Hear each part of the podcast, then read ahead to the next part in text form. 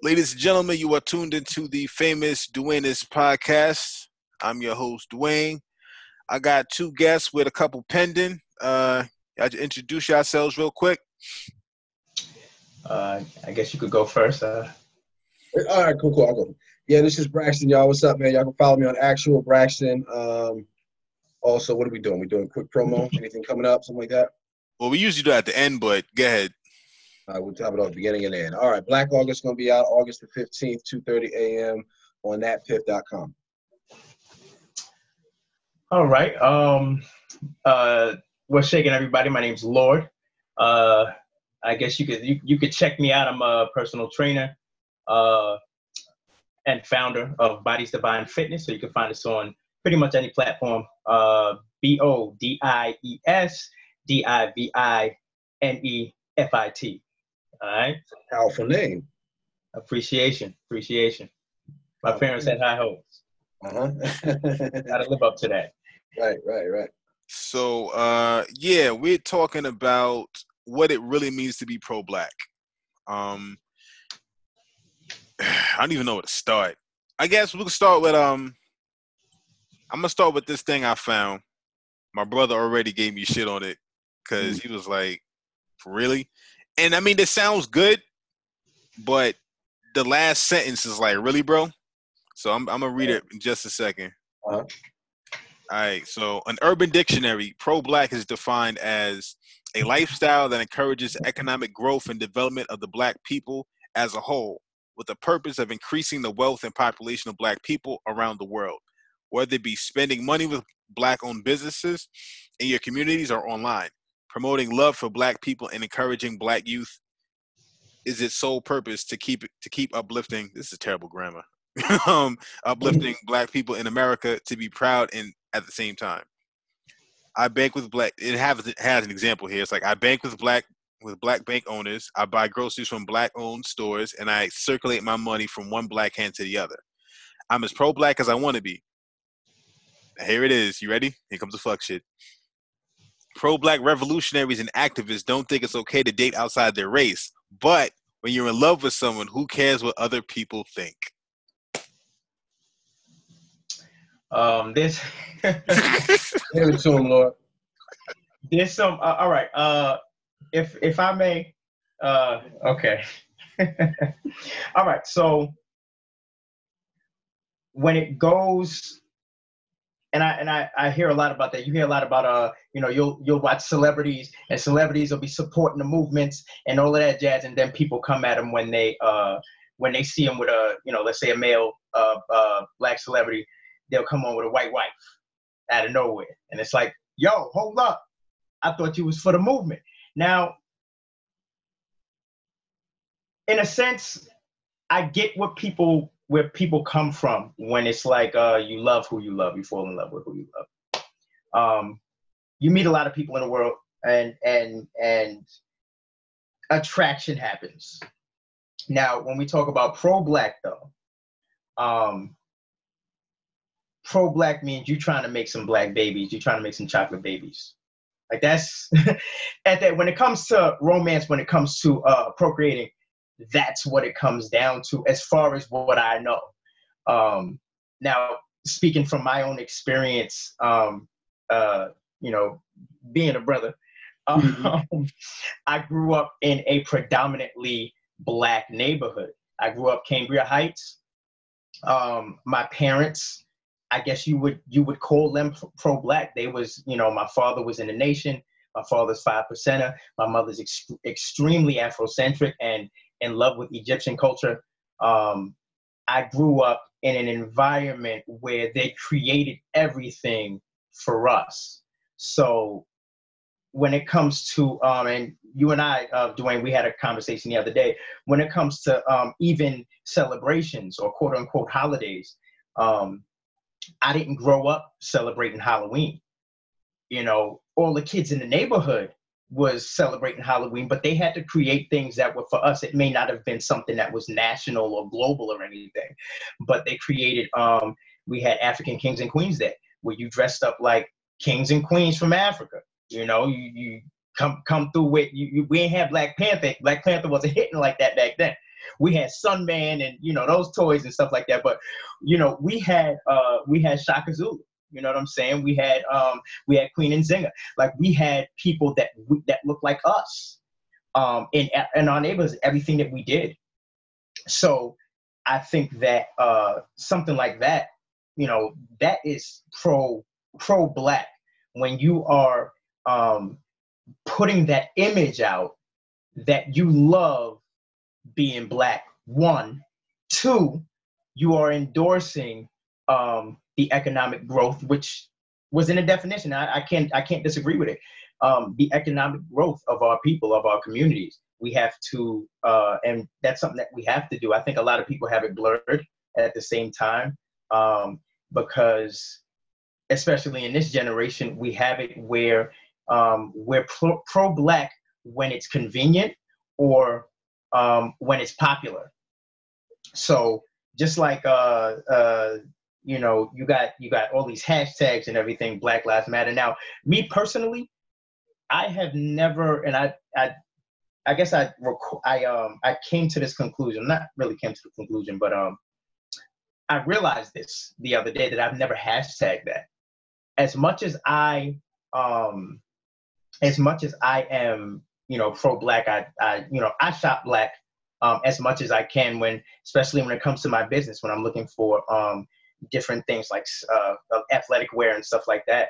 I go, the first thing I'm going on on Google, black on this, that, and the third. And I've been doing that for years. Um, I haven't been doing it all my life. Yeah, I grew up in that environment, but we didn't have all of those things, I guess, accessible to us everywhere.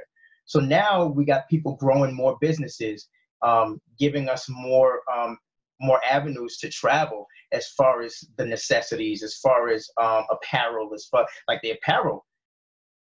I, I love it when I see something. You know what I'm saying? I'm trying to promote that. I don't. I I stop. I stop doing quote unquote uh, name brands. Mm-hmm. Um, because you know I grew up in a in a time where you know if you wore anything that looked slightly Afrocentric, you was an African booty scratcher. Like anytime, like I, I remember I came to graduation one day in school and and and cats was laughing at me. I tried to run in the room real quick before somebody saw me in my in my uh, in my dashiki and my kufi and all that. But but cats was laughing at me. Nowadays it's more um accepted and nowadays more and people are waking up I'll say that. Um, I don't know how long they're gonna be awake though. You know, that's that's another thing. But pro-black is definitely building up our economic um, structure, and that's something that we need to think more about. Um, and that's something that I think that's a conversation that a lot of our people are afraid of having because that means a lot of sacrifice um, from a lot of the things that you like. You know, all of these, you take the example of all of these name brands. Um, they don't fuck with us. And we don't realize that they don't fuck with us until somebody does does something racist. Now, now we're uh we're, we're blackmailing, not blackmailing, um, we're uh, blacklisting them. Hmm. No, we can't mess with them anymore because they, you know, but they've been that way. Like a lot of things we don't notice been that way, and a lot of us have known they've been that way. But it's fly, it's cool, it's it's easier. You know what I'm saying? Then because with us, with our with our brands, we got to do research to find our brands. We don't get advertisement like that. We need to be able to build our um, build our economic structure so that we don't have to do so much research. We don't got to go out to all of these other communities to find things that we need. Um, but at the, at the, same time, it's not all in our control. Um, so I will say that. Um, but yeah, I guess that's my my my, my little tidbit for now. It's a long definition, but yeah, ahead, Braxton. Thank you, bro. Listen, man. Got a lot to say about it. Absolutely. Thank you, man.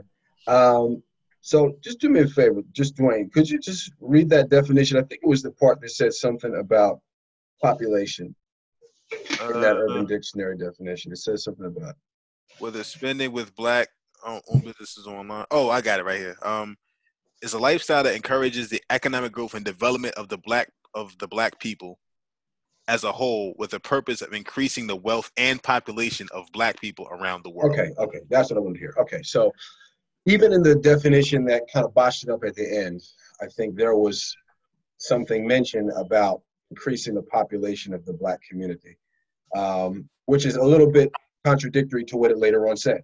Yeah. Uh, which is the interesting part about that. But I think that this is this sort of um, split personality that you're finding when it comes to the, the, the conversation of what is pro-black. So if you're talking about I guess the, the, the, prefix pro, I guess it's supposed to mean a proponent of blackness instead of an opponent of blackness or pro black. Um, and then you have to ask the people, you know, what is pro blackness to you? Because if you dig pretty deep, uh, or if you dig just a little bit deep, what you're going to find a lot of times is that the pro blackness is only as profound as their own self interest. Um, and and that's why you'll have people on Twitter who they might say they're, you know, for example, social media is a big thing. Obviously, that's how we met. You know, you'll see people on Twitter who there will be a lot of talk. Let's say it's a brother, right? A lot of talk about the advancement of black people, but he only talks about things that relate to black men. Or um, you have this some black women, right? Divest Twitter, for example, right? Who are I'm starting to notice they're either just as blunt and you know harsh with their words um, and disgusting, to be honest, as, as a lot of these brothers are, quote unquote brothers are, right? But they will specifically say in their bio, I am pro black woman, right? So, I mean, in, in terms of being a proponent of blackness uh, as a whole, there has to be that economic aspect of it. And I think everything needs to be going in the direction of self determination when it comes to, you know, economic agency, when it comes to political uh, controlling our own politics, when it comes to, you know, um, owning uh, and profiting off of our own culture, right? right? Those are definitely things. But what I noticed that people get tripped up in a lot of times, conversation comes to marriage, right? Which one would think would actually be the most common sense thing when you really think about it. Um, mm. In terms of, you know, do you have a pro blackness um, that is transgener- transgenerational, right? In terms of not just, you know, what goes on in your lifetime, but do you love blackness enough to want to pass it on? right? Do you love blackness enough to want to um, come together with another black person and, and, recreate it and build wealth and make sure you're passing that wealth down, right? Because I'll, I'll put it to you this way: you might have this millionaire who has a ton of money, um, and at the end of the day, you know, it's good that he's outspoken. He or she are out, is outspoken about the things that Black people are going through.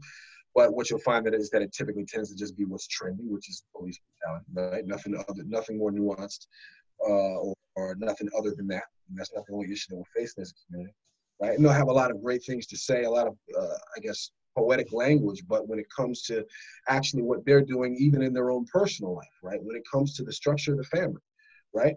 Um, I am of the belief, right, and, and I am of the of more of a nation building belief, right, and a, um, a nation building philosophy. And so that said, it just kind of goes without saying having that black African nation building mindset and mentality, it pretty much goes without saying that you want all these, if you're this proponent of blackness, you probably should also be a proponent of blackness or it should be reflected in terms of your dating choices, right? Now, I understand you can't help who you fall in love with directly, but you can open up to, I mean, you can control who you open up to and who you make yourself vulnerable in front of, right? And you can be selective with that. And in doing so, you can indirectly control who you loves, right? So, um, you know, I, am learning that, and what what really matters to me is that we start to view blackness, um, a pro-blackness, in a transgenerational sense. Um, in a sense that it's not just something that you know which whichever affects us on an individual level me as a black male because as you know we've sort of been partitioned into these little fringes or these little divisions between black men and black women got you know black you know this, black that, whichever. There's a lot of different subcategories um, that seem to multiply daily, right? Um, which is not our doing. It's typically from uh, the, the third party, if you know what I mean. So, um, but uh, I need for us to listen. Yes, absolutely. We need to shop black. We need to bank black. Uh, we need to blacklist those companies which number one have profited off of slavery. We need to blacklist blacklist those companies that show a certain amount of apathy towards the, the plight of Black Americans, even though they heavily rely upon the consumption uh, by Black Americans. Uh, we need to blackball them. Yes, all that is important. Um, but when it comes to uh, the transfer of wealth, right? Because if we have a black business and people support us because we have a black business, where do those profits go? Right? Obviously, in terms of our community service, it has to go back to the community. But from a Mhm. familiar standpoint, you know, how is it going to positively affect our wives, our children, our grandchildren, so on and so forth, so that generation by generation, we're going to close that gap more and more between us and everyone else because we are lagging behind. So um, I think if someone is more of a militant uh, integrationist or something like that, or even a moderate integrationist, then yeah, you know, actually, you know, race mixing or miscegenation or, or whatever, or interracial relationships will sort of be the culmination of what they've been looking for. That's like, that kind of like embodies that whole integration aspect, right?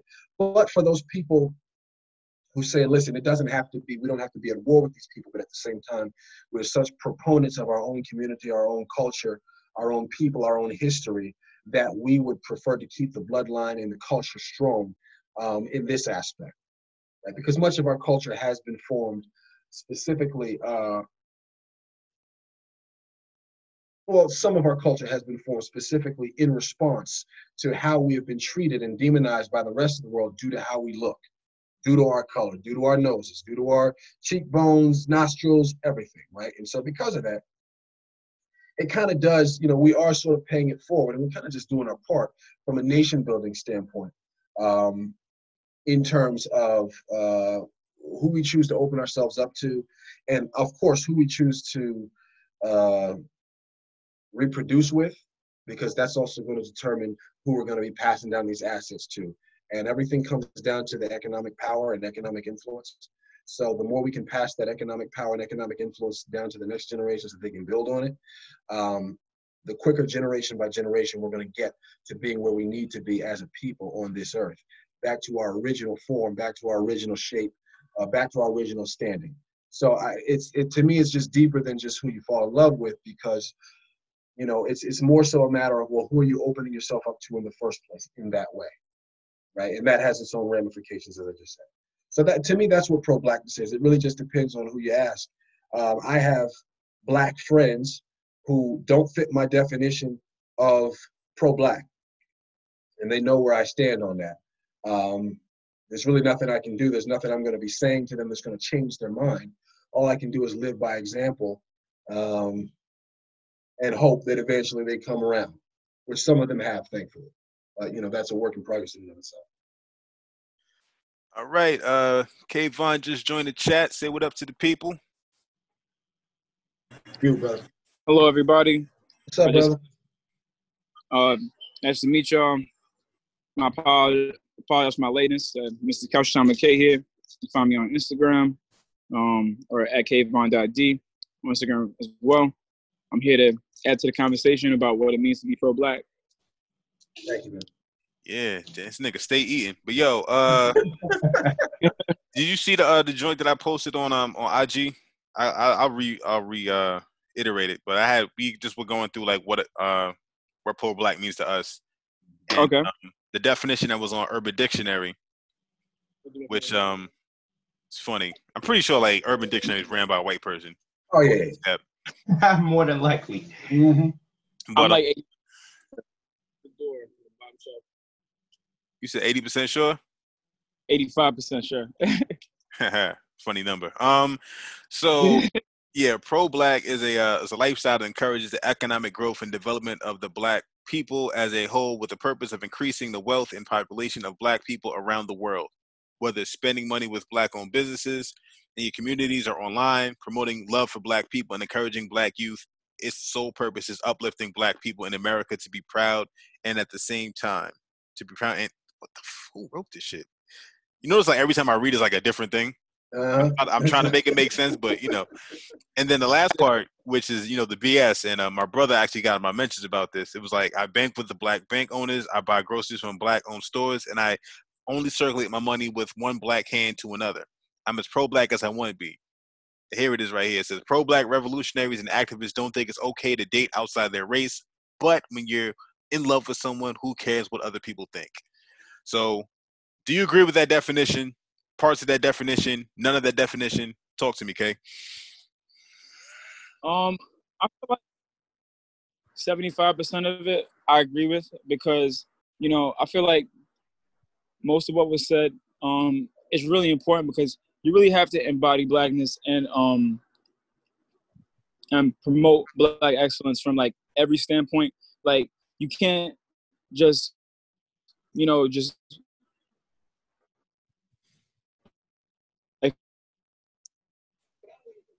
breaking up, sir. Who just all right trying to teach about like young, huh? Now you was breaking up, so like so. Oh yeah, so. You know what? I'm about to hop off the Wi-Fi real quick. That'll probably be a little bit easier because, yeah. So the Wi-Fi. Yeah. Sorry about that, but um, but um, I think like if you really want to promote unity and promote Black excellence, like you can't be on one standpoint like trying to like teach black youth, let's say, about coding, or teach black youth about building a business, or teach them about financial literacy, and then on the other end of the spectrum, like you're being misogynistic and treating black women differently, uh, like you have colorist thoughts about black women, because you know you have to embody, you have to be the full embodiment of what it means to be pro-black.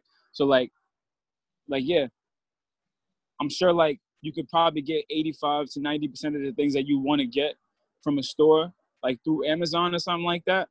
But if you just took some extra time, like an extra five or ten minutes, to go find like you know like a black owned store that could supply your needs, you know that's gonna help you, you know, build a greater connection, and that's gonna help that black business owner, you know, bring more sales to his business.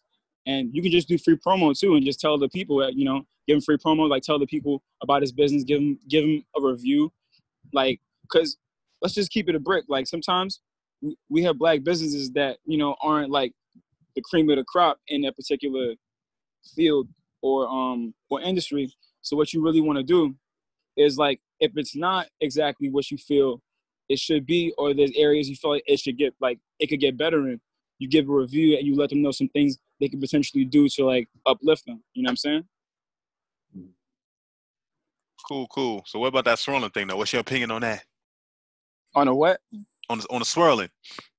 On the swirling? Um, you know, like I think when when you decide to be in a relationship with another woman and start a family with another woman, depending on their background, you really have to understand. They really have to understand like what it means to be black, like how you like how you have felt in your own personal experience, and um because like I feel like it's gonna be really difficult for you to empathize. Like sometimes it's difficult for people of other backgrounds to to empathize with your personal situation because they just don't understand. So you got to make sure that you understand that person that you're speaking to. Make sure y'all have tons of conversations about like social injustice, about um, systemic racism, and make sure their family has a good understanding of that as well and and if that person that you're with doesn't check anybody in their family um like they're essentially enabling that behavior and then when you potentially have kids with this person like they're not to have the right mindset for them going like you know about the earth and learning things that you know you would potentially want them to learn about systemic racism social injustice and things like that so you have to be really careful i don't think there's anything wrong with you potentially being with like per se a white woman or a black woman being with a white man. It's just how like you really go about it in the conversations you have with them and their family members. But would you say that that's can you be pro black and be pro swirl? Can those two things coexist at the same time?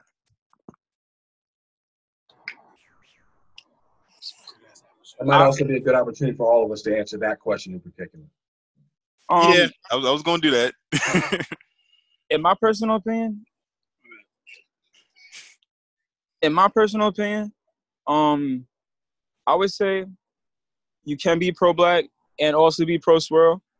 Um, but in like, just like for me, like going about my life, I would prefer to be with a black woman because I feel like I like she has a greater understanding of what a black man goes through in America and just around the globe. So I would prefer to be with a black woman, but I'm not.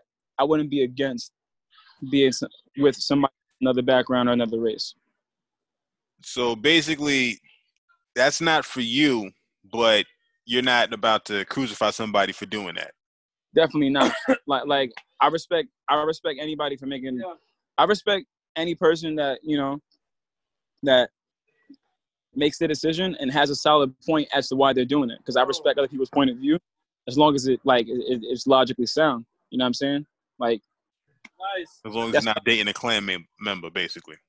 I mean, it don't even got to be that. Like, it's just any behavior that's enabling anything. Like, any enabling behavior, whether it's whether it's just silence or it's just like haha, like like allowing things to slide, is just not okay in my opinion. You know what I mean? Right. Like in your personal family units, stuff like that has to be checked. All right, Lord, uh, you next. Uh, what do you think? Can you be pro black and pro swirl? Um, I'm gonna have to say, I'm gonna have to give that one a no. Um, now I will say this: I, I have personal experience. I don't know if you would call it swirl, but I guess it was kind of swirl. Um, uh, I dated a uh, Dominican, but like white Dominican, not, you know what I'm saying? Yeah. Um, the differences were so prevalent that the fact that there was no way that you could understand the things that I go through as a black man the things or, a black person in general. Um, my way of thought towards a lot of things, I couldn't, it couldn't work. And I literally had to tell her that. Like I tried it, you know what I'm saying? It was the first and I would say only time. Um, and I was like, this, this isn't the route it's not and this is me just really speaking about um uh how my and as we were talking uh as as Christian was talking about um uh the next generation building on the next generation how do we together being that we're from two different mind frames um uh you've got the cultural differences um how do we build on a uh, a lifestyle for these for these offspring? And what do they what are they able to take from us that's not that's not confusing as fuck like that would literally be confusing as hell now me i'm not uh fix this seems like it's getting dark in here um i'm not religious she's heavily religious, uh, uh, Catholic. Um, it's not the route I was going. It's not the route I'm in. Um, and I don't think that you can be um, pro-black and being in a being in a relationship with someone that can't understand that. Like you can't possibly understand it unless you're in it. Um, that's my opinion towards it. All right, Braxton. Uh, no, I don't think you can. Um, I don't think you can in any sense or in any tangible sense that I'm interested in. Um, that's pretty much what it comes down to. I don't think that you can be pro black in any tangible sense that I'm interested in or, or that I find useful. Um, and that's not to say that people who date a certain way are quote unquote bad people. But you have those who are ignorant, and then you have those who are willfully ignorant, right? Who choose to act like they don't see what we're talking about when we talk about the um, direct relationship between how you view yourself as a black person and who you choose to marry and reproduce with. Um, so and again I, I always try to think in terms of and, and listen this is this also is rooted in my beliefs on um, the dangers of radical integrationism because if you take a look historically speaking um, how many times has miscegenation been used as a weapon for specifically you know diminishing the blackness of people or trying to quote unquote cure. I was just talking to my mother about this the other day, right? This this attempt to cure what they called negritude, right, which was the sickness of being black, right? And so, very often these white slave masters, really, it was just a smokescreen so they could fulfill their lusts, right? But they would look at themselves as almost doing black people a favor by impregnating a black woman, right? Next generation, and that what you find is that there's even even a, an even greater caste system, right, based upon complexion, right? Black and white was bad enough, then it became black, beige, mulatto, right? It it, it just created this uh, complexion hierarchy, right? So you see all these cases of how miscegenation and race mixing has been specifically used by the enemy um, in order to sow even more seeds of discord amongst each other, all while competing for the approval of white supremacy, right? Um, so that's I'm just looking at it from a historical perspective? Now again, I try to think in terms of not just how does this affect me and my family, but how is it going to affect the next generation because I am of the belief, and I'm sure every brother in this chat is of the similar belief, that our children and our seed is going to be influential in this world. Um, and who that person is and the culture and the ethnicity that they can identify with is going to determine as to whether that influence that our children have is going to be of a great benefit to the community, to the Black African community as a whole, or not. Are we going to be adding to or taking away from it? So, I mean, at worst, race mixing is a step backwards. At best, it's standing in the same spot in terms of where we need to go as far as um, uh, as a people, right? And I just try to think in terms of us. I always, you know, I say nation-minded, and I just want to reiterate. I think nation-minded in terms of not just the individual black people, but the collective. Um, I get kind of tired of seeing brothers we're talking about, you know, no black, you know, black women have always stood by me, my mother, my sisters. And then the black sisters, they got to ask, they're like, then why didn't you marry one of us? Like, you know, and after a while, you, you can't help but get frustrated by these dudes because it just comes off as a bunch of hullabaloo, right? And it's like you have this much appreciation for them and you have this much appreciation for your blackness, but you know, supposedly, but you know what happens when you don't show that or that's not reflected um, in terms of who you choose to open yourself up to and thus who you choose to marry and who you choose to reproduce with and ultimately who you wind up passing down those assets to. Because you wouldn't be a man if you didn't pass down your wealth to your children. So how do you you know balance the two between your responsibilities as a father and your responsibilities as a uh, as uh, to the community right what you what you hoard up in this life and what you store up in this life, you have to pass it down uh, to your children because that's going to have, if you teach them and train them right, an effect on the black community. Right now, um, I was just saying, you know, it can be difficult. I was I was giving my, my mom an example, right? Um, because I don't go around hating people who marry or you know wed interracially or anything like that. Uh, I don't go around doing that because number one, it's not necessary, um, and honestly, it doesn't fix anything. Um, the bond has already been forged or it's already been made. The child has already been born. There's nothing you can do. And the fact is, that black man or that black woman at that point, regardless of whatever reasoning or lack of, led to them having a mixed child or whatever, what's done is done, and they have a responsibility to that child, whether it's green, blue, purple, or whatever, right? Um, but what I was saying to my mom was, I said, you have to think of it this way, right? So let's just say if I'm a black man and I have, okay, we'll go with the cliche answer, right? Um, which is, uh, you know, uh, the cliche scenario, right? a white wife.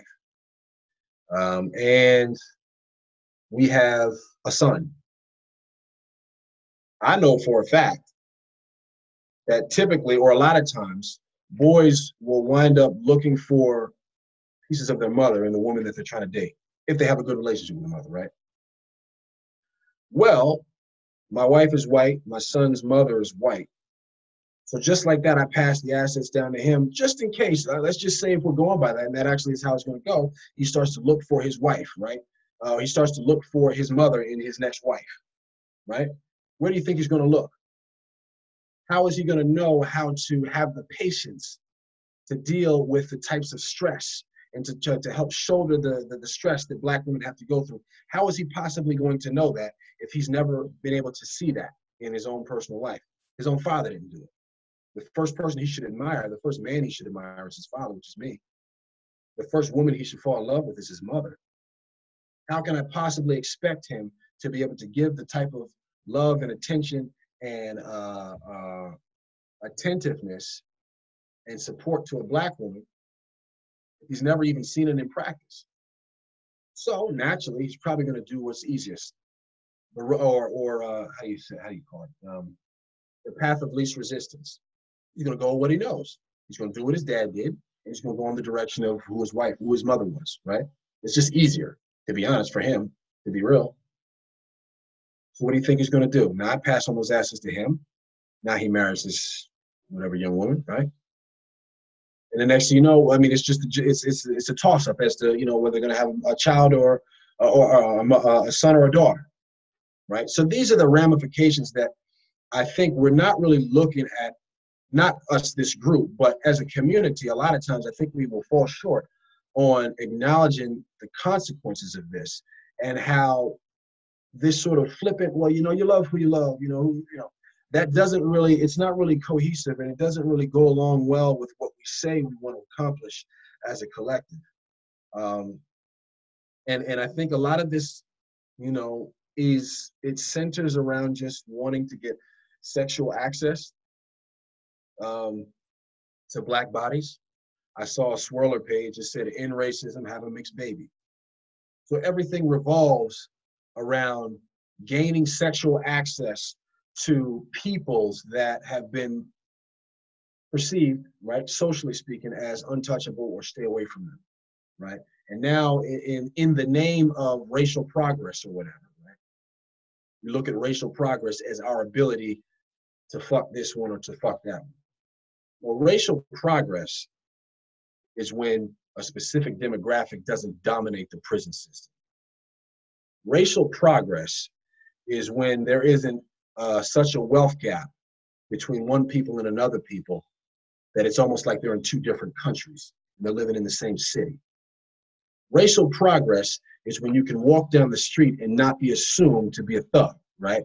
Racial progress is when you have when you have uh, the same type of agency in your community as any other people does. That's what racial progress is. What these motherfuckers are talking about is getting their fuck on. That's it.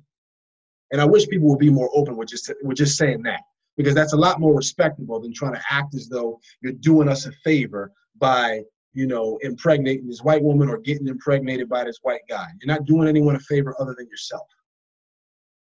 So again, it comes down to what what kind of pro-black are you? Are you pro-black self or are you pro-blackness? Big difference. All right, uh, looks like Kavohn gained a lot of weight. That that, that you, Kev? yeah, yeah. My phone's not not um not signing on. No, I'm, I got an Android, so. Anyway, I'm just gonna ignore that. You know what I'm saying? Not gonna hold it against you. But um, so yeah, do you think you could be pro black and pro swirl? No, absolutely not. Because I mean, you guys pretty much hit like all the points that I would I was gonna hit. Um, it kind of it kind of you're, you're, taking one step back when you do that. It's like, and if you're not, you're, you're just making it harder to make any type of progress. So, you know, it's like a lot of things that was said. Uh, I mean, if just to just to dismiss it. People say like, you know, oh, you love who you love, just to be dismissive, because they don't really want to attack the real issues. That you know, they want to just say, oh yeah, you know, I like Becky, so I'm gonna go and I'm gonna like it has nothing to do with anything. You can't really you can't really be the be- you can't be as good to the cause if you are pro swirl. It doesn't really work that way because there's so many, like he said, there's so many byproducts of that that people really don't take into account that makes it harder for, for any progress to be done. You know, you're, you're creating a whole nother issue at that.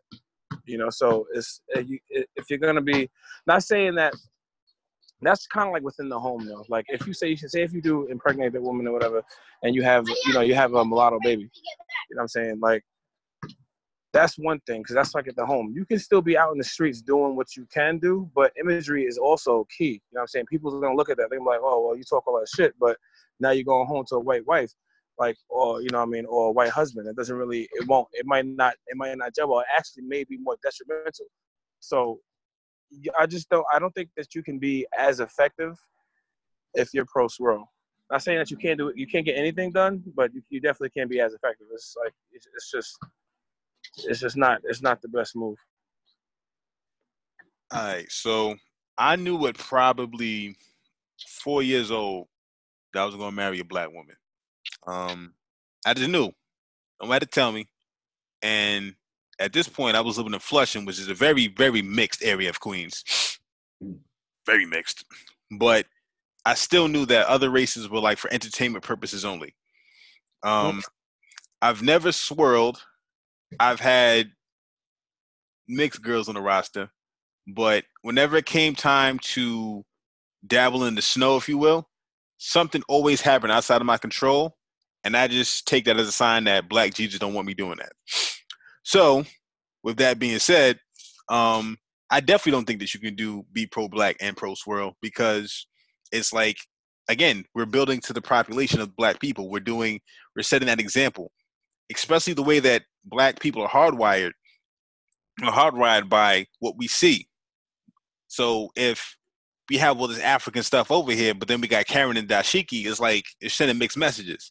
And I would never want to put my my offspring, you know, the carriers of my legacy into a situation of confusion where it's just like, okay, well, yeah, my parents are my, my dad's black, my mom's white, my mom's Korean, whatever, whatever, and I just have all these confused things like, am I this? Am I that? You know what I'm saying? It's it's a it's a it's enough confusion in the world as is, so I don't need to add to that. Right. Um, yeah, and I mean, I ain't never took no picture with no white girl. like this is I nuts. You kind of lose. I mean, you kind of lose your identity when you mix. You know, because like, who are you? Like, it's like you kind of have to choose between two cultures. I mean, and yeah, there might be like some type of middle ground, middle ground, but you can't fully be one thing if you got if you're mixed. You know, it really doesn't make any sense. Like I said, I mean, I, I agree with um, Christian. Uh, I agree with him uh, as far as uh, you know. I don't I don't hate anybody. You know, hate takes a lot of energy for you to, you know, put that type of energy out. It, it just it's really it's like draining. So like you know, to each his own. But if you're gonna be pro-black, it really does not help to like to confuse the people that you are trying to lead or your family that you're trying to lead. It doesn't really make it's it's it's counterproductive. And also on that point, I remember talking to um one of my homegirls. Shit. I mean, white girls they look good, but I'm not saying I wouldn't pop some, but you know I mean, just like as far as like you know what I mean? Like when I like coming up, I always like I I, I was I wasn't really like you know I didn't really care if it was white, black, none of that. I wasn't really looking at none of that. I was just like, oh, she's fine. I'm trying. I wasn't trying to build no legacy, none of that. Yeah, but then you grew up and realized stuff, but um, and learned to value yourself. But um, what was my point? Um, yeah, the whole the whole swirling thing. I just like I said, I just can't get jiggy with it. It doesn't.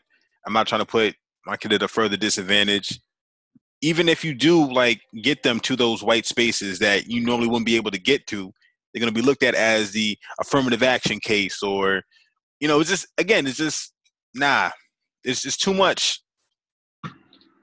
Just even dating one, like just trying to like, you have to whole, go through a whole briefing of like, this is what it's like to be black.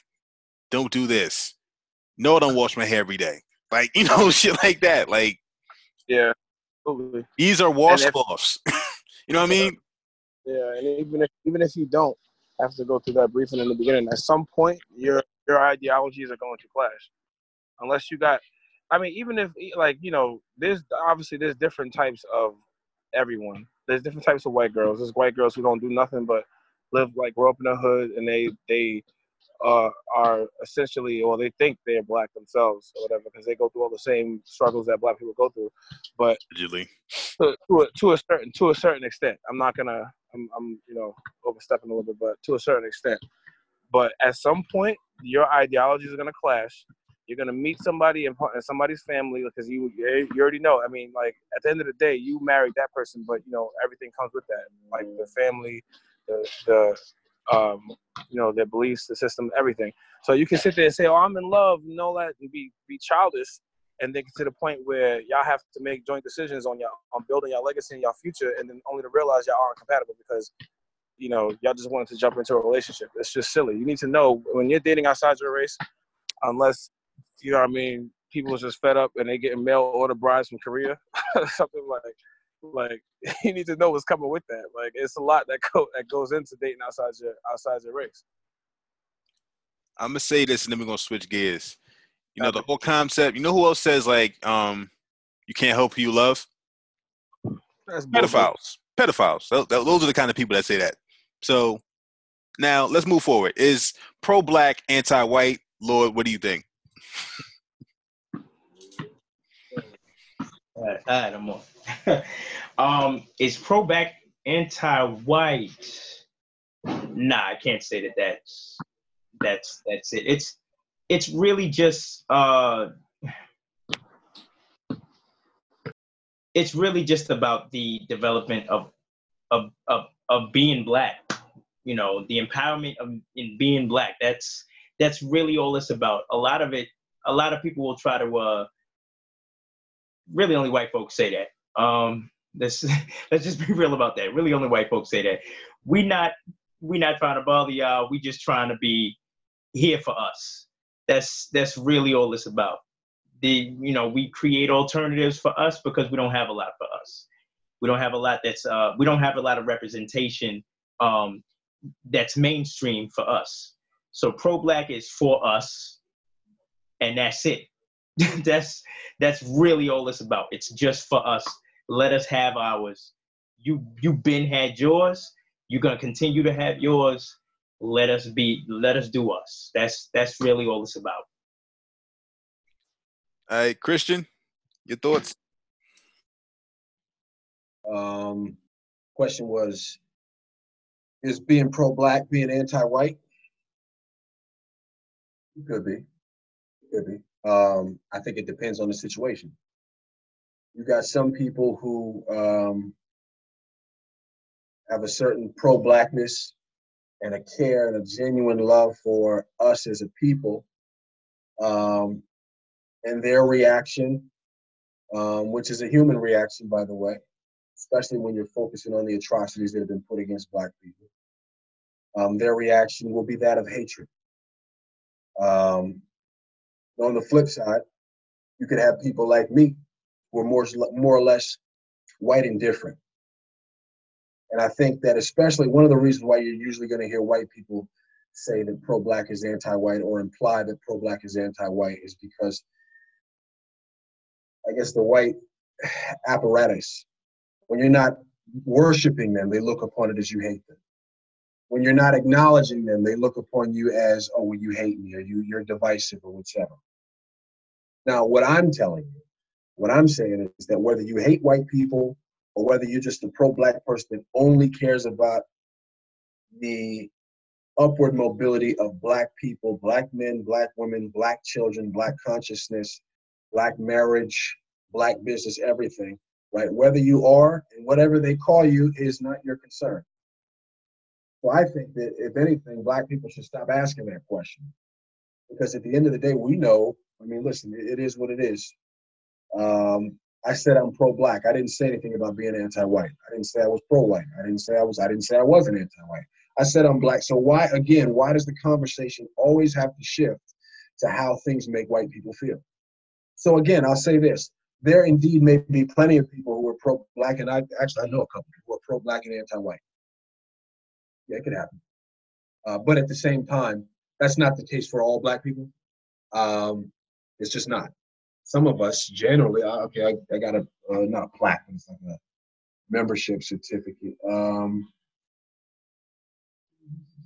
what is it? Okay. Uh, let's see. Julie, what? Uh, an organization embracing the millions of men, women, and children of Negro blood and of African descent in all countries in the world, striving for the freedom, manhood, and nationalism of the Negro, and to hand down posterity a flag of empire, to restore to the world Ethiopia, Ethiopian nation, individual Okay, it doesn't have that. It has, it has somewhere else. But the point is, right? The point is, maybe black people just want to use pro-blackness as a means of making sure that we're not dead last in every positive category, right? But here's the thing: non-black people and black people who lick the boots of non-black people, they never want to focus on that, right? They never think that may, they never focus on the more obvious answer, right?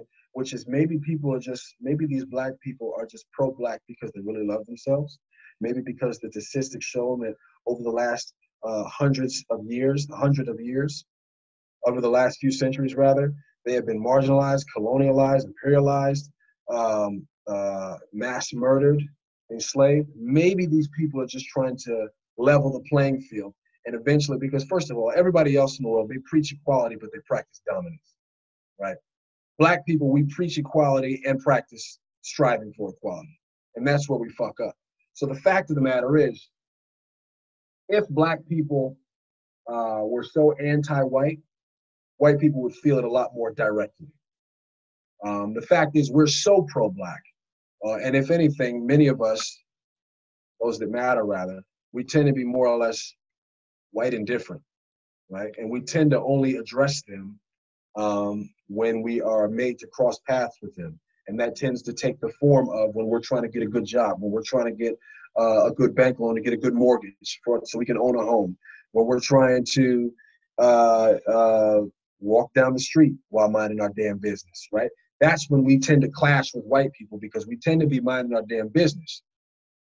I think a lot of this just stems from, you know, there's a lot of pressure on white people today in the media um, in terms of their treatment of black people, how they view us and how they react to how they view us, and how that's resulted in a lot of the, you know, the, the negative statistics that I just mentioned. And so because of that, instead of fixing the problem, it's easier to try to say, well, maybe y'all do the same thing. Y'all are guilty of the same thing, right? How do you think the term reverse racism came about, right? Reverse, you know, saying that pro-black is anti-white is just a remixed version of the term reverse racism, right? So again, you know, I kind of going off on a tangent, but the point is, yeah, it could mean that. I wouldn't put it past some people, and I don't want to rob people of certain rights to have their own hatred, because this, as a human race, we're always bound to hate somebody. That's one thing I'm realizing. You're never going to stop that anyway. So I'm not in the business of trying to tell a black person how they should react um, or how they should feel towards white people um, or the people that share the same color as the arbiters of, you know, that same discrimination and disenfranchisement. I'm not in the business of doing that. But furthermore, even still, black people need to stop asking this question because it's not a question we naturally ask ourselves. The only reason why we ask ourselves this question is because we've been made the question wait a minute, do I hate white people? And the only person that came up with that notion was white people. So that's what I'm coming from. All right, Kev, what you got? I mean, yeah, you, uh, you talking about, brother? Shit. Because uh, to be honest, we don't really give a fuck about people thinking if we're anti-white or not. Like, like, what you mean anti-white? Like, I mean, in a sense, like what what exactly are we talking about? In a sense, maybe I am anti-white because I only because not me per se, whatever. I'm not I'm not gonna say and, and perpetrate like I don't only buy black, but there are people who only buy black. So it, could that be considered anti-white? Possibility. It's just a really vague, stupid way of answering or asking a question, avoiding the main issue. And we don't really owe them an answer, nor do we need to even ask ourselves that question either. Like if we're asked that question, we, we just need to start getting up and walking away because that's just it's a, it's a jab because it's like instead of instead of you instead of if you really if a white person really wants to understand what it is that we're trying to get a, to get across they shouldn't be asking dumb questions like that because that is literally a dumb question you know I mean, it's like that's that's a that's a that's a it's a defensive question. It's like, well, you guys are so black. Are you guys anti-white? Well, what the fuck if I was? So what? Like, you don't need to. Be, I, we don't affect each other. You don't. I don't need to see you. You don't need to see me. I'm trying to do this for my people. You could just shut the fuck up and stand on the sidelines and mind your goddamn business. That's what ends up happening a lot because people don't mind their goddamn business. Like, we're not sitting here knocking down, knocking on white people's doors and dragging them out their homes and doing all the shit that they did to us. We're sitting here just trying to get a, a better foothold in this world because of all the shit that happened to us over hundreds of years. And it, it is it can get a little frustrating. You can find yourself getting into arguments with people because to try and get them to understand. But to me, it's really not that hard to understand. It just seems that a lot of white folks tend to have like a hypocritical approach to everything because they don't really want to understand. They want you to be submissive and they want to be friendly, and so long as you are the nice black guy or like uh, he's uh, he's one of the good ones or whatever. Like, but as soon as you start talking about anything about uplifting yourself or trying to better yourself, now you've become an issue, and it makes them uncomfortable and it shouldn't because it doesn't affect you. So what I don't really understand how white folks are so uncomfortable by people by black folks just trying to uplift themselves. I'm not gonna say and say I don't understand because I do understand, but it's just it really is just you know it's frustrating to even have to address such a silly question. I mean, it's evident. It's evident, and I mean, there's facts, and white folks have always liked to be based off facts. You can check check stats and everything in history it's all out there for you to find out on your own. You can answer your own goddamn question to see who's really anti-white or who's anti-black. You know, come on, we need to stop that. That that that question is just it's ridiculous. It really is. Yeah, that was um. I'm not gonna say for comedic purposes, but so to me, pro-black can be anti-white if you're about basically dismantling the whitewashing of black culture, if you're about decolonizing the mind that was colonized by whiteness, then yes, it would be anti-white. But really, what they're saying by um, is being pro-black, being anti-white. They're basically saying, should I be worried about you? They're trying to check check the temperature to see if you, you know, if they are going to get dragged out of their house. Now, mind you, there may be some people that you know want to drag you out your house. That's not my problem. It's not my concern because I'm not white. So, you know, good luck with that. But uh Kavohn, you wanna actually I think we're done with this question, man. Like so I wanna have more of a free flowing uh dialogue here. Um so Lord, um as far as you know being pro black, what kind of um pro black practices do you think more people need to implement implement or like what do you um how can we be better at being pro-black? Um, well, my idea towards it uh, would be more economic growth. Uh, so I guess the practice of one supporting,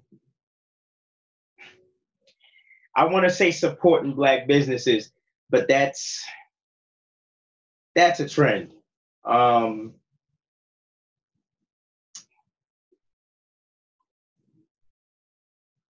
teach your children.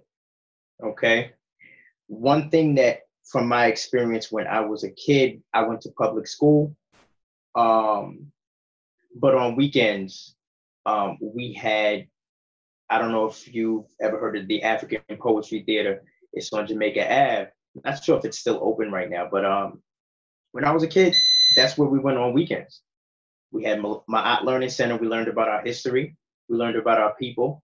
We learned about um, what things that we could do to um, to help the growth of our community. Um, attend more social events for Black social events. We definitely need to do that. We all, for one, we're all scared of uh, uh, uh, of saying what's up to each other. You know, you get brothers on the street, you walk past a brother, and it's, you know, the first thing he'll assume is we might have a problem. Now, a lot of times when I see brothers on the street, I'll, you know, I smile. Uh, I smile everywhere I go. So I'm gonna smile, I'm gonna say what's up, you know, and then that's when they know, oh, okay, it's no beef, what's good, You know what I'm saying? But we need to attend more social events for us. Um, we need to have more organization. Um, as we were talking about earlier, we need to definitely um, invest in our, you know, for one, as black men, we need to invest in our women more. We need to invest in our women um, because they're here for us. I can say that from my own personal experience, black women have been here for your boy. I've dated some queens. They might not have always worked out for for uh, for several different reasons. Um, not any that I could say was like, oh my god, like this person is terrible, but maybe differences, you know, whatever have you. Um, but we need to invest in our women. Um, we need to teach our children who we are, who they are, who they will be, um, or what they have potential, the, the potential to be. Um, politically, okay, we need to we need to create our own party. Right? We only got two two real parties that are recognized. Um, we need to create our own party. We've got tons of people in the politic political pool that know what they could be doing, know what they should be doing. We could we could easily create, you know, we had we had Black Wall Street. Um, what was uh what was uh before Central Park was Central Park? What was um what was it called? Does anybody know the name off top? Damn. Gotta go to my phone. We'll, we'll get it wasn't Levitt something, was it? Yeah, we, we had we had communities where we built stuff. Now, in this day and age, I can I can say that it's cool with the fact that we are getting more acknowledgement um, for the things that we've done, mainly because Cass is out here destroying shit. Now let's let's be real. Cass is protesting. Cass is destroying stuff. Um, and that's that's uh, all of this protesting is on a global scale now. Um, how how effective it'll be in the long run, I'll never know um, until that time comes. But we need to definitely put ourselves in a position where we are economically strong, pool our money together. That goes with supporting these black businesses. Um, that goes with doing these uh, black social events. Um, and giving our people something to look forward to. Because i think a lot of times we don't we don't give ourselves enough to look forward to because everything is such a trend. So we're just going to assume okay we're doing this you know it's a black whatever black party whatever and then cats are going to be done with it in about a week or two. So we need to become more disciplined with how we uh, support our blackness in general. Um, that that that's that's that's my that's my contribution. oh, by the way, it's a uh, Seneca Village. Okay. Yeah, I couldn't remember it off the top. Yeah, I'm low key ashamed of myself. Uh, Christian, go ahead. Um, I would say that uh, if there are five particular, actually, I think you and I spoke about this maybe what a month and a half ago or so, whenever we did the last podcast. I think that there are probably five points of emphasis I would lock in on, and I'm trying to do that, you know, even today. Um, I think the first starts with family, um, and which is inevitably, you know, we're not really going to get around it. This question of, you know, should our pro-blackness be included in our dating choices, in our dating options, in our marriages? Um, we're not going to really, we're really not going to get around that question. Um, and I think that's a good thing that we're not going to get around it because we need to confront it. We need to understand, you know, from a family standpoint. Um, and I was telling one of my friends this who had just joined an organization that we're all co-founding right now, or a chapter of an organization. Um, I said, you know, we have to get to the point where black men and women can be uh, open enough and vulnerable enough and trusting of each other enough so that we can say, you know, black women can say to the black man, listen, this is what I expect of you. What do you expect of me? Um, and then the black man can say, well, this is what I expect of you, right? and this is what I expect of myself. Right? We have to come to that point where we can have that that type of vulnerable conversation because only then, and, and more than likely, it's going to have to be off of social media because people, you know, they start acting brand new once they get behind, you know, behind a keyboard. So it has to be something that's in person, and it's not going to happen all at once, all 43 million of us, right? But those dialogues have to continue. More and more, uh, us as influencers and as leaders, we have to make sure that we're promoting a culture that is all about that open discourse and that open vulnerability so we can know we can automatically know from the very beginning what we expect of ourselves in the service of black women and what they can expect from themselves in the service of us as black men and then we can focus more on being complementary than these abstract notions of what's equal between the two genders so that's the first thing in terms of family right um, after that uh, now that we have an understanding of what family is we can start to actually aim toward it and I think that we should aim toward it with a wealth mindset.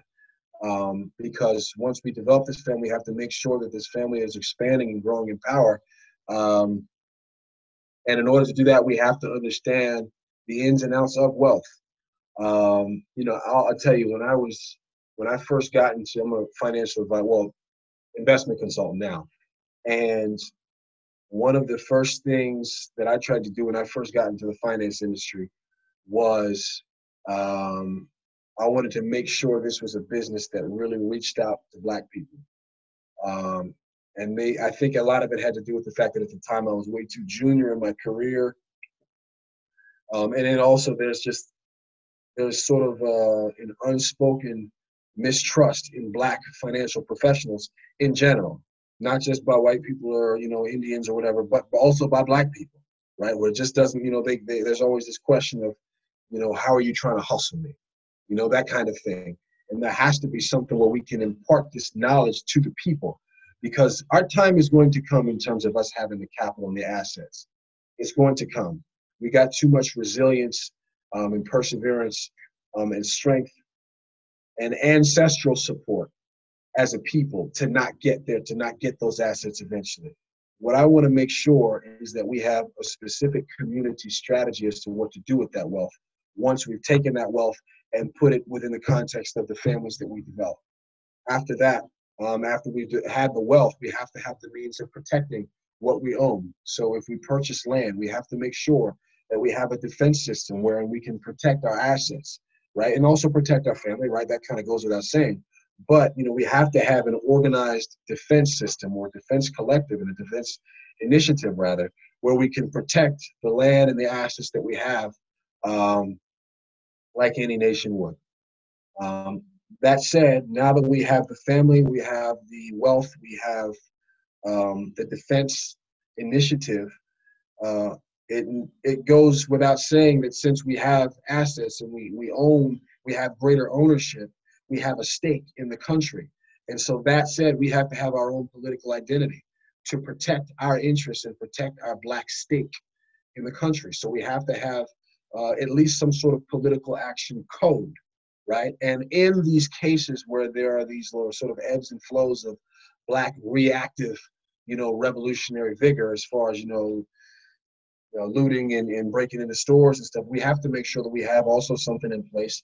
Not only when it's election season, we have our own political code, but we also have something in terms of how do we protect our own black businesses to make sure we, we don't wind up being the victims, right? Again, you know, of our responses to our victimhood by white supremacy, so on and so forth. And then lastly, um, but I don't think it's the least important, but I do think it's probably just as important, art and culture.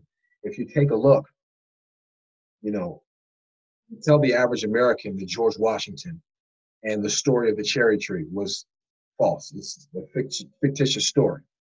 They probably wouldn't believe it, and to be honest with you, probably wouldn't care because either way, that story has informed their perception of you know the quote unquote integrity of America, right? It goes along with the stated values of America, right? And in the same way as we as a people we're trying to develop a community um, wherein we have our own identity and we have uh, our own cultural values, right? Be it be it of strength, be it of you know intelligence, be it of unity. Um, we have to have art um, that propagandizes that even more. We have to have a culture as a whole that is collaborative in nature. Whereas I think right now our culture as a whole is competitive in nature. Whereas we need to be more collaborative in nature because the real competition is elsewhere, right? It's outside. So those five things. It goes from family to wealth to political action, or family to wealth to defense to political action, and then to art and culture. And that art and culture, you know, um, uh, Kavohn, I'm gonna guess that you do some art. You, are you involved in any art or anything like that? You're on mute, brother. Am I into any art or anything? Yeah. Yeah. Um. Well, I do want to eventually get into doing music, and I do have like my own podcast platform that um that I started. I originally had about like like 20 episodes I want to say, but now like I deleted like most of the material because like I wanted to change the, the direction of it. I have about five episodes now. Um, but yeah, I definitely want to get into podcasts. Like I want to continue to, do podcasting. I'm learning how to make beats on uh, Ableton right now, uh, and I want to get really good at that. Yeah. Um. Okay. So I was asking that because I, I'm just saying that because uh, I know that me and Dwayne we both make music. Lord, I know that you're really into the fitness thing. Man, you, you just kind of had like an artistic aesthetic, right? With the earrings Yeah. and black. So I just, I just figured you probably did some sort of art. That was all. That was all I was saying. But the point is, right? And and, and Dwayne, I said this, you know, the last time. I said we have to make sure that everything we do with our art is it, it has intention because with art is power, and you can really affect um, the minds. And depending upon what message you transmit, whether it be over a beat or whether it be through a painting or whether it be through a podcast or whatever, it has to be something that's edifying um, to the community. It has to be right. So those those five things is the the biggest things that I can think of as to what it takes. And I probably didn't even answer the question directly, but as to what it takes for us to really actualize that pro blackness in a way that's productive and pushing us forward as a community. All right, so uh, Kavohn, you got you got to show this. I had to be a better pro-black person. Um, I mean, I would say just to, you know, even even to potentially our our white allies, you know, like give a better definition of what it means to be pro-black, so they understand, like what they're what what they're rallying for when they come out here to protest with us, and us as a community to to Lord's point, like about like you see in the black person, like you smile, you nod, you know, you you greet yourself, you know, you really show the best version of yourself, like you know, at all times, like, and not don't just naturally think that you know people are out to get you, and just just, just try and be a friendly person to, to any black person you can meet, and try to learn something from from from from every black person you meet, and just more importantly, like the youth is is the future. Like the youth is is is what we need to be building up for the next generation. So any opportunity you have to be a good role model to somebody that's growing up, like in grade school or in college, or even somebody that that's my age that's trying to like you know build a business or build like you know generational wealth. Like you just give whatever tidbits and like knowledge that you have that could help them get to that next level or the next path in their life. You know what I'm saying? Um, I think like that's really what's more important, just just education and um like fellowship amongst brothers Yes, I'm gonna And- expand up on that. and black women too. Like and we really have to dispel like like some of these brothers we have out here that like don't ride for black women and not to not to pretend not to chastise them but to teach them and show them like and show them the way and show them how they should treat black women. Like if they've if they've been in situations where like you know where they really just Don't know. they don't know. And you know they just really need to be educated and just treat them on an equal level that that they treat themselves. And that's like a whole another topic that i'm getting into because but like some black men don't treat black women right because they don't love themselves correctly. You know what i'm saying? Like if you loved yourself you understand like how to treat a woman and, and what you expect from her.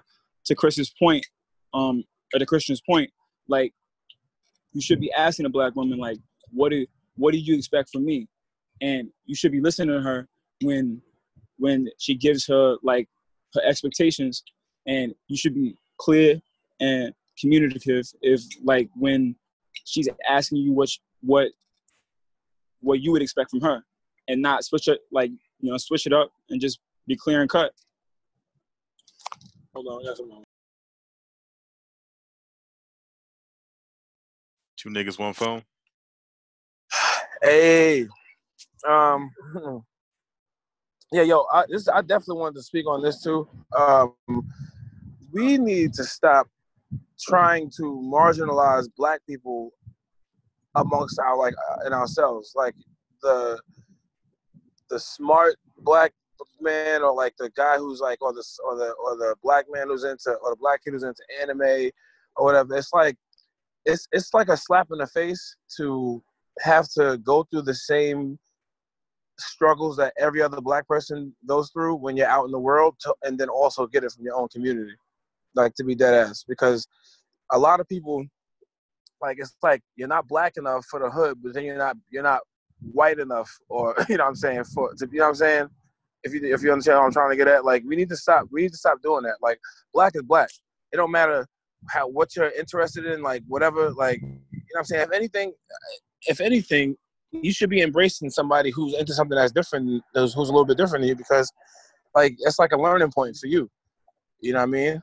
It's really, really corny. I, I, I really don't like, and it's, it's, it's in, it's in hoods for the most part. Like in a hood, like the, the weird black guy is not accepted, ever. Like what, like he don't get no play. Like girls don't want to fuck him. Like they, he's, he's like, and then he's forced to date outside his race because the only people that really fuck with him kind of is like white girls. So we need to stop doing that because we're creating a problem within ourselves. People want to claim to be pro, pro-black and all that, but you sitting there making fun of, of the black guy who likes to put together whatever the fuck or like whatever it is he's into that's like that's a little bit different. Like that's that's a corny thing that people still do. Even outside of high school, I see that. You know, you think it's only high school and then people get grown and they're still doing the same thing. That's whack as fuck and it needs to stop because that's like counterproductive. And that's something that we could talk about to uh, you know, um, empower ourselves and, you know, wake the fuck up.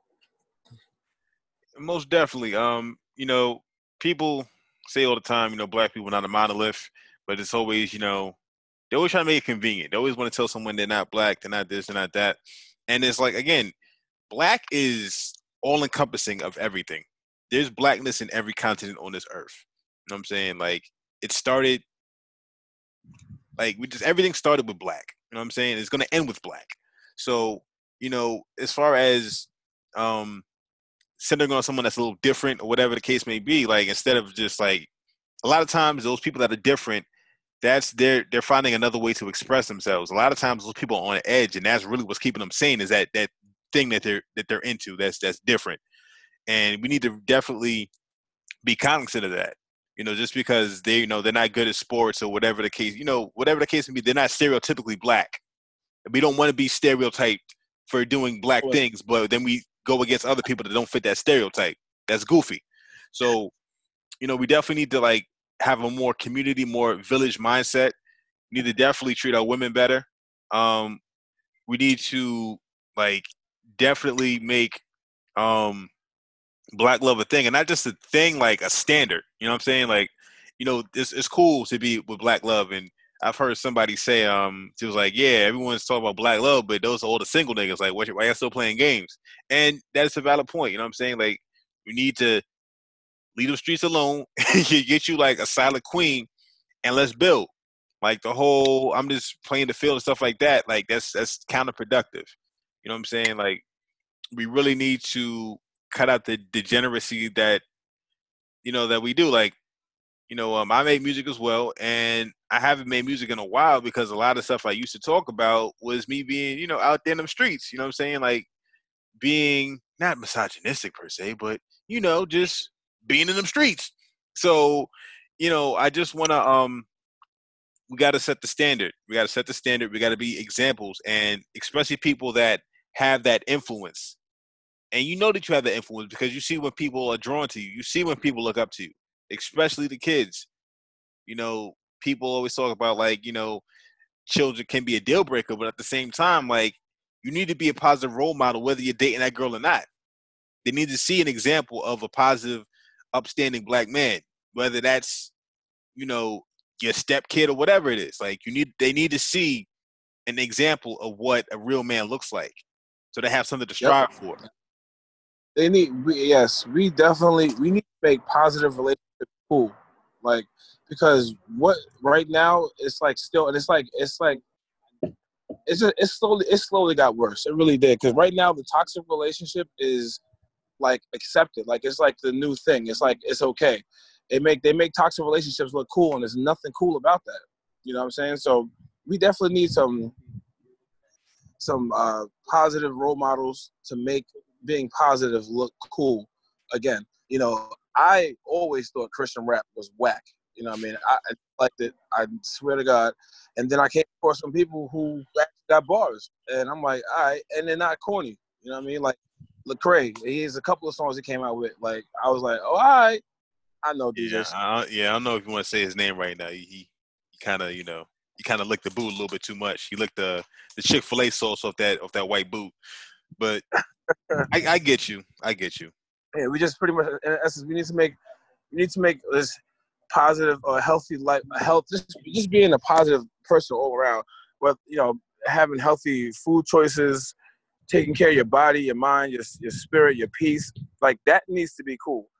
Everything else, like violence, like you know, uh, you know, bagging girls, fucking doing drugs, or that stuff like that. Like that needs to that needs to like fall back a little bit because it's just becoming like the norm, and it's like oh, it's like more and more accepted. You know, it's just and and and it's always it's swept under the rug as like oh well, you know, he's a grown ass man, he can do what he want, da da da, and but these are the people that our kids are looking up to. And nobody wants to be the old dad trying to preach to their kids or or anybody that, you know, any kids that oh don't follow him, he's not you know what I mean? Like you don't want to be that person. You don't want to be fighting an uphill battle because there's no positive role models out there. We need to be we need to be them. Big facts. Uh Lord, anything want to chime in? What about to punch right now? Uh I don't think there's any more anything much for more for me to say. You know, I think we've all just uh, we've all touched down on this topic on so many different perspectives um, that all matter. You know, um, there's really nothing left to say about that as, as far as this topic goes. We know what we need to do. Um, it's all about buckling down, um, being more aware of self, you know, having knowledge of self, um, having knowledge of your surroundings, um, and a clear vision. Just like uh, Brother Christian said, we need to have a clear cut agenda for one. Um, we definitely need an agenda. I think that's one of our biggest downfalls. Uh, for one, we were talking about uh, he was talking about uh, uh, uh financial um, uh, climate. For one, I made a uh, made a post today because um, you know a lot of times we talk about getting reparations. Now that's that's cool uh, for maybe the 1950s, 1960s. They knew what they wanted and they had a clear cut idea of what we needed to do to get what we wanted. But nowadays, we just want reparations because we just want more money. we do not know what to do with it when we get it. We don't know what to do with it when we get it. It's it's just like the the, the protesting. We had we were acting on our emotions, um, and we just went on out. Which you need that. You know, I honestly feel that you need everybody has to play a role. Not everybody can play the same role. Um, they're going to be uh, our intellects. There are going to be our soldiers. There's going to be our uh, our generals. They're going to be people that are that should be st- strategically placed in certain environments, certain areas, certain times, um, or active at certain times for us to get what we want. Um, but we definitely need an agenda. We need a strategy for how we're going to move forward with um, everything that we want. We need better schooling. If we're gonna, if, you know, it's it's it's it's cool to have a better edu- educational system. I'll say that it's cool to have a better educational system because in our communities, our public school communities, we just they're not teaching us anything. We need more trades. We don't have people that know things, know how to work with their hands. We do not have that, and we need it. That's what we used to. We used to. We used to build our our, our, our communities off that. We used to, The fact- have. Go ahead. I was going to say, have you ever used calculus and, and from some? I mean, if, well, whatever you had, trigonometry. Have you ever used that in your in your life today? At all, ever. Pointless. I'm not using none of that. Pointless. I was We just need- working on mine the other day. I went and bought a calculus book. It's crazy, right? But like we it's but it, it's crazy like we we're taught things that that we can't necessarily put to practical use to build ourselves up. Now of course you do need the knowledge. It's excellent to have the knowledge because you will use it but the average person is not using that on a regular basis. We need things that's going to build us wealth. We need things that's going to um that's going to create um that's going to create build a building a building block for generations you know this is not to say that those are the only avenues to travel but we need to be able to um, if we're going to build our own nation we need to be able to have the skills the knowledge and the skills. You got the knowledge it's great math science you, you need it but you need that you need that active uh those active those technical those those those uh those hands-on um actions to be able to build whatever we need to build our banks our houses our our our, our supermarkets we need all of that and at the same time we need to Well, you know I- go ahead Yeah, sorry, not even to cut you off. Um, yeah, you know what? I do. I mean, you definitely need you definitely math. I mean, like we need engineers as well. I mean, I think that I think where most engineering, whether it's civil or um, I forget the other engineering. mechanical, I don't know. I don't Yeah. know. You, you definitely you need, you need math. so let me stop being silly and saying that you don't need uh, calculus. I think I think and even in uh in, in any of that, you need, it goes it goes as high as like differential equations, or something like that. So. I mean, like you said, but that also ties into your point, Lord, that you know everybody plays their role. Everybody needs to know their role. Everybody can't be big Indian. They need to know how they need to know when to follow and Yeah. when to, uh, you know, what I mean. So everybody just needs to know know their place. Yeah. Yeah. Uh, Be okay with it. You know, be okay. The fact that somebody might be the engineer and you might be, you know, what I mean, the laborer. Like it is what it is. That's what we need. Everybody needs every every job, uh, every position needs to be filled. everybody can't be the boss Exactly. Yeah, that's one of the biggest things. Like this, uh, black people and our ego. And the thing is, everybody has ego, but whenever it comes to something, we always do it the best. We always do it to the, the best of our ability, for better or for worse. So everyone wants to be an HNIC, and it just doesn't help in the long run as far as the community goes. Like you need to be the HNIC at what you're good at. your own lane. Exactly. Yeah. So Exactly. I mean, that's definitely important, and um, it's like I, we as a culture, black people, we are very, as of right now, right, or at least in terms like in America, right, and this is by design, right. We we seem to culturally be a very right brain people, very you know rhythmic, very imaginative, very artistic, which is great. That's the flavor um, of us as a people. But what we're seeing is that it's easily profitable to, or it's very lucrative for other cultures to step in and profit off of our right brainedness, right? And if we had more of that, I think I wish we did have a culture that was more embracing of the sciences. And I'm saying this as a right brain person, right? You know, I'm, I'm like, you know, uh, everything. I think I had to learn to. I'm still developing the skill to try to exercise that left side of my brain as well, right? Because it's tough. It's not just not naturally who I am. But I wish as a culture we were more embracing of the more left brain, you know, the the mathematical. Um, you know, we're we're logical people, but more uh, logical in the sense of like a mathematical side of things.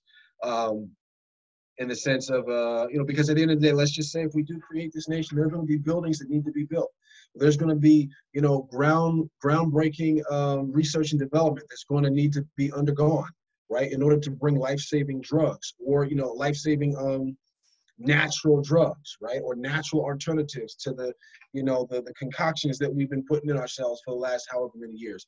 In order for us to do undo everything that has been done to us at the expense of predatory capitalism, right? We are going to have to make sure that we're taking on both sides. We're really good at being right brain, right brain culturally.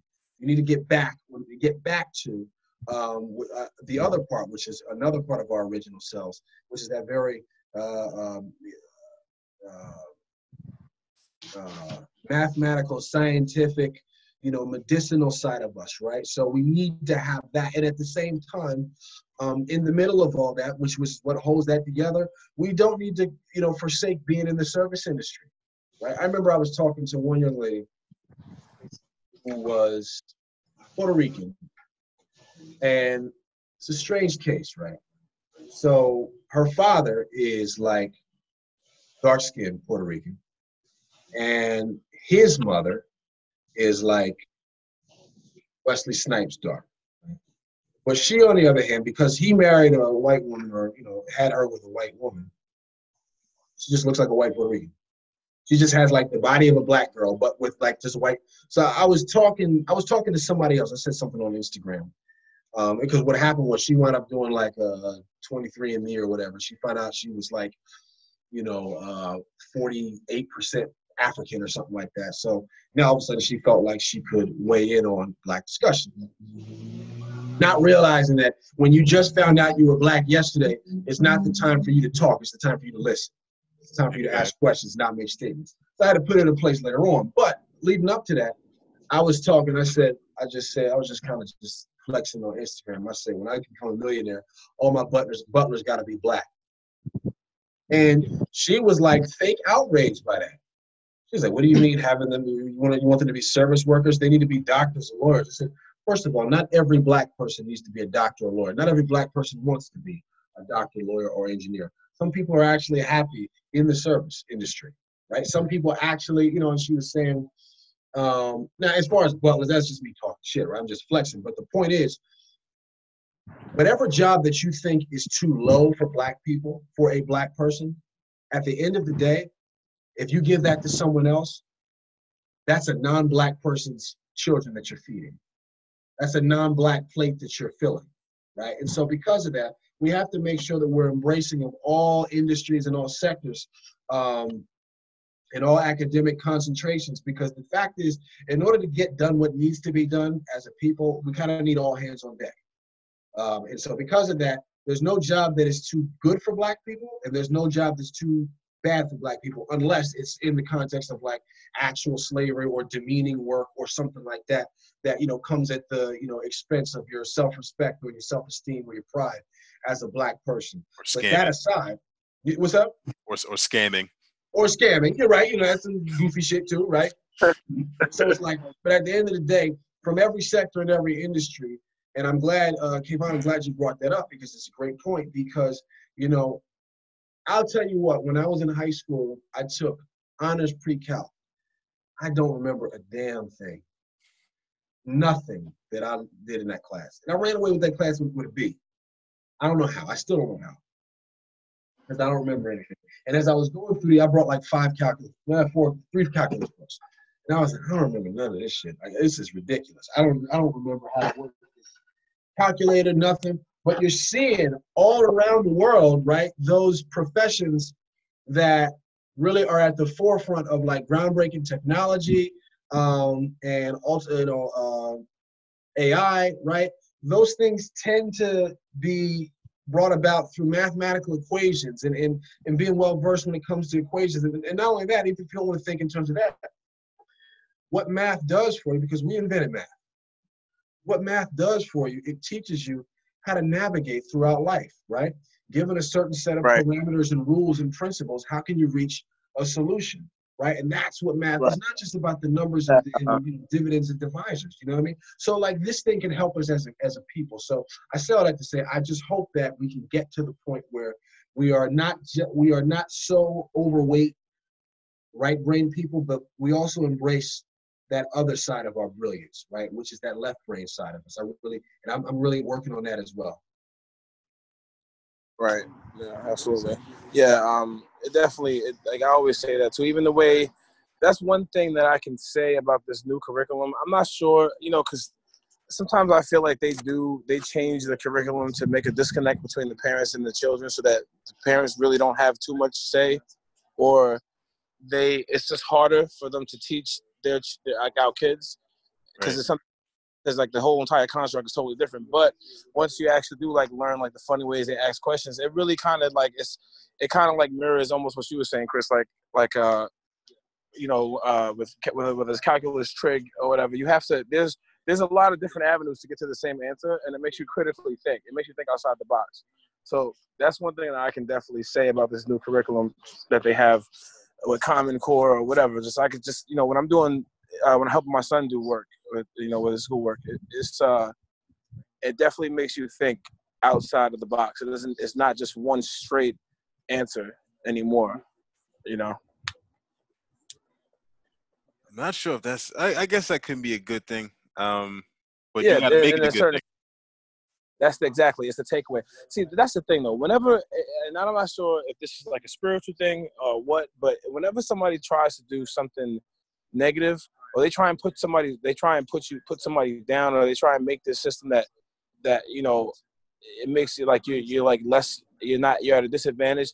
It either inspires people to break that system, or you, it just always ends up going in the opposite direction. Like you see all everything that they've been trying to do is unraveling now. I know people are scrambling, like what the fuck? This massive awakening worldwide is never, you know, we've never seen this like this before. I can't even tell you what I like what I'd be doing. You know, 19 years old. There's kids out there. They're like, you know, emotional. I went to a couple of rallies. I went out there. You know, what I mean, we was talking about this on the last podcast, not the last podcast, but I went out there just to punch somebody in their face because there was a bunch of racist people out here. But As it you was- should. Yeah. Um, but there was so many kids. I mean, literally like kids, like 18, 16 year old kids out here, just so passionate about something other than Facebook, Instagram, fucking TikTok, or whatever the hell is out, is out right now. Like they was actually into something. And I wasn't like, I wasn't like that at all. I didn't really start caring about shit until I was maybe like 26, 27, you know, hence the weight gain. That's why I'm fat as shit now. You know, like it's really it's it's it's it's really it's really it, it feels good to see that. It feels good to see that. Like i'm really proud of this generation that's coming up. Yeah, and I think that is very important and very crucial for the older ones, the elder statements, but not the super old ones because they're they're they don't like to talk to each other. They're they're both at two different polar two different poles at life. You know, you're you're on your way out, you're kind of on your way into like, you know, whatever. So they're not trying to hear each other. And they have more in common than they do different, but you know, that's neither here nor there. So it's us it's for, on us in the middle to kind of bring it together and be the translators between the wisdom of the elders and you know the uh the energy of the youth because you have a lot of energy a lot of fresh ideas and a lot of times they're very impressionable and it's very very important to again just be that example. You know what i'm saying? Like that's i mean i had another podcast we were talking about um i think just i mean kind of the the focal point of every podcast i ever do is just like yo everybody just be better. If everyone just were just better people every day just striving to be better we've been solve all of our problems because everyone's doing their part by being better. And once we come together while we're bettering ourselves we better our nation and it's very simple the simple concept I'm not saying it's an easy concept but it's very simple to grasp um when it comes to outside influences and the opinions of outsiders like whatever like I don't I don't care. I've never really cared what a snow chimp had to say about me or think about me. I really don't care. Especially a, snow- chimp. Most people I don't really care, but snow chimps in particular, nah, I'm good. You know, no snow chimp, no Arctic ape, none of that. I'm I'm good. Um, another thing that we definitely need to focus on, and I feel like we've we've hinted at it, but like we really need to take it to the next level. There needs to be consequences, very clear consequences, for when somebody, especially an outsider, and shoot, even especially an insider, um, harms our women, harms our children, harms none of our own. That cannot be tolerated at all whatsoever. Like, nah. Because the thing is, like, when you see, you know, the the BOB, you know what I'm saying, that everyone talks about, that everyone kind of uses as an excuse to um take away from the accountability of police misconduct or just a, a race soldier as the as Tariq Nasheed would, would say. You know what I'm saying? Like we need to handle our own and y'all and we need to let it be known that if you were to do something like this, there's gonna be consequences. Like, you know, you take one of ours, we're probably gonna take out your family, like just straight up. And once you do something like that, all it takes is one time, mostly. It's just like, you know, back on the schoolyard, like everyone was fighting. It's just what it was. That's how we build a hierarchy. But if there's that one kid that keeps getting snuffed that is not fighting back, he's fair game, he's food.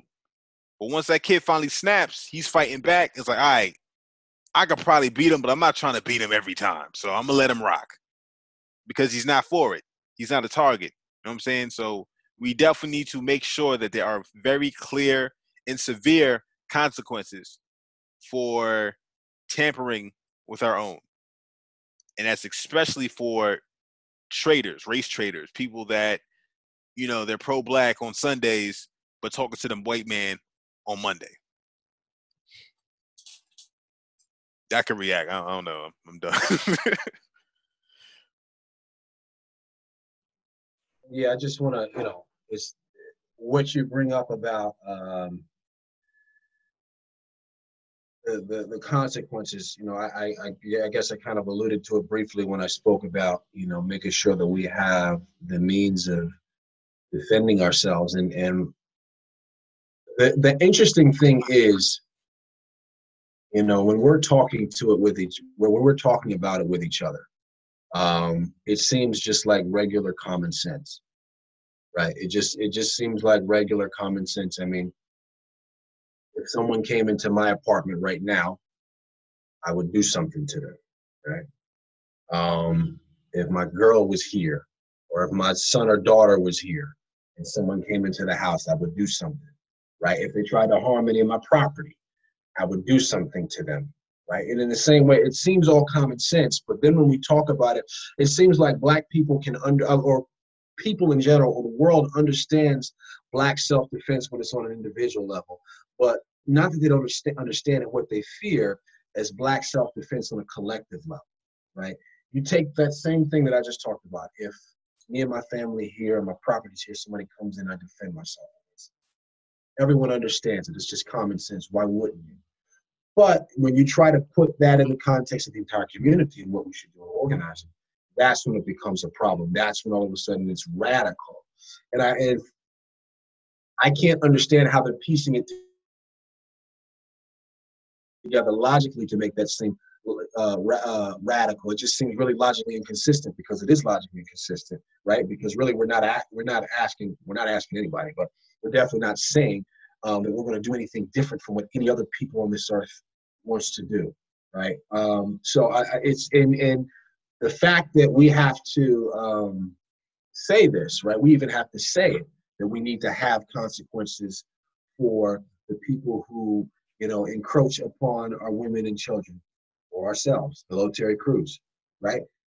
We have to make sure that we have uh, a certain code of ethics and um, I guess a, a standard protocol of response, right? When someone disrespects us or violates us physically, there has to be something, we have to have an answer for that. Um, we're not the most, we're not the biggest population in the country if you go by what the numbers say, right?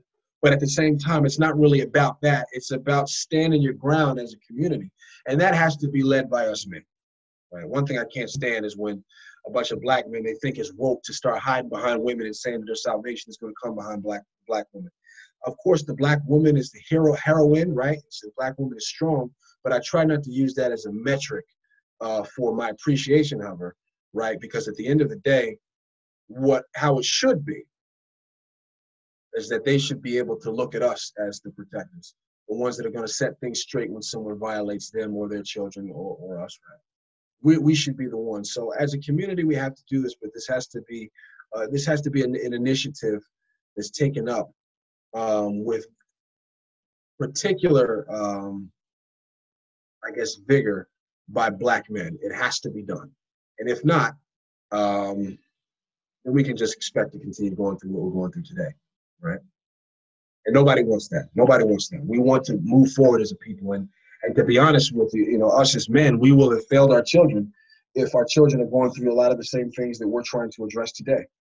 So we really have to put that emphasis on us, um, because history uh, history faults the failures of men, right? Um, whatever your thoughts or whatever anyone's thoughts are of the patriarchy or whatever have you, it is what it is. It is here. Uh, and so that said, the responsibilities are going to have to fall on the men who are in charge for of protecting the clans, the tribes, the nations, or whichever, um, who are responsible for safeguarding and protecting uh, the wealth and the assets of the community, um, and that greatest wealth and that greatest asset of the community being the women and children, by the way uh, because one is the, the future and the other one is sort of like the portal to among other great things? And so because of that, we have to make sure we're shouldering the lion's share, or not the lion's share, but the majority of that responsibility and making sure that there is a price to pay.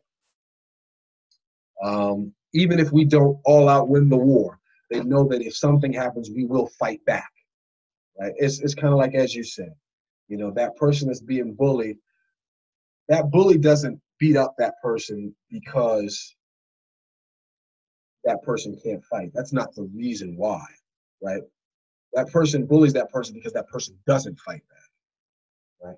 And and you can people can take people will take whatever you let them have or whatever you let them. Take.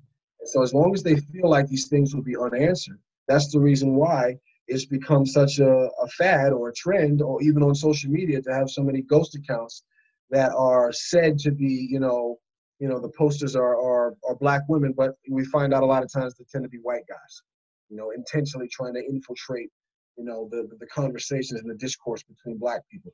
is because there have not been enough parameters set around our conversations and our culture and us as a people, but then also there hasn't been enough um, response, direct response when these things do happen. So to your point, yeah. All right, so we about to wrap. Uh, not literally. Um, Lord, any uh, final points? Uh, what we got? Two minutes. um, I guess I'll end it off on uh, uh, you know, to all of you guys' points. You know, uh, I guess as far as the protection goes, we definitely need that. Um, every man needs arms. Every man needs arms. And I used to be uh I well, I won't say I was anti-gun, but I used to be, you know, like nah, I don't I don't mess with that. I don't go that way. We we about to be up in a in a heavy race war. Like your boy Trump, he done opened that door that they've been waiting to get open. We about to be in a race cats need to be prepared. That's all I'm gonna say about that. Cats need to be prepared. I thought Chris was going to get the get the hammer for a second.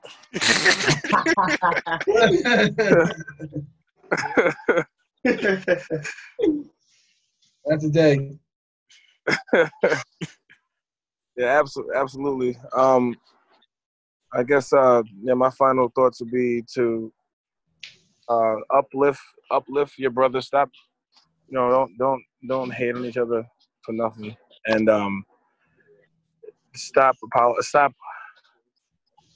Don't ex- apologize when when something is done to us. We don't need to be apologizing for shit or or saying that we forgive anything. We're not taking that shit no more. All that shit is out the window. It's a dub for that. And um, we don't need to beg for respect, like common common decency. Um, and we also don't need to question things. we don't need to we don't need to uh we don't need to be questioning our motives or have anybody else questioning our motives because if they're not with it, then they're not. So if you're not if this like if you're not gonna be if if you're not helping the cause, then they can mind their fucking business and shut the fuck up and let us do what we do. And we don't need to be answering none of, none of their questions no more.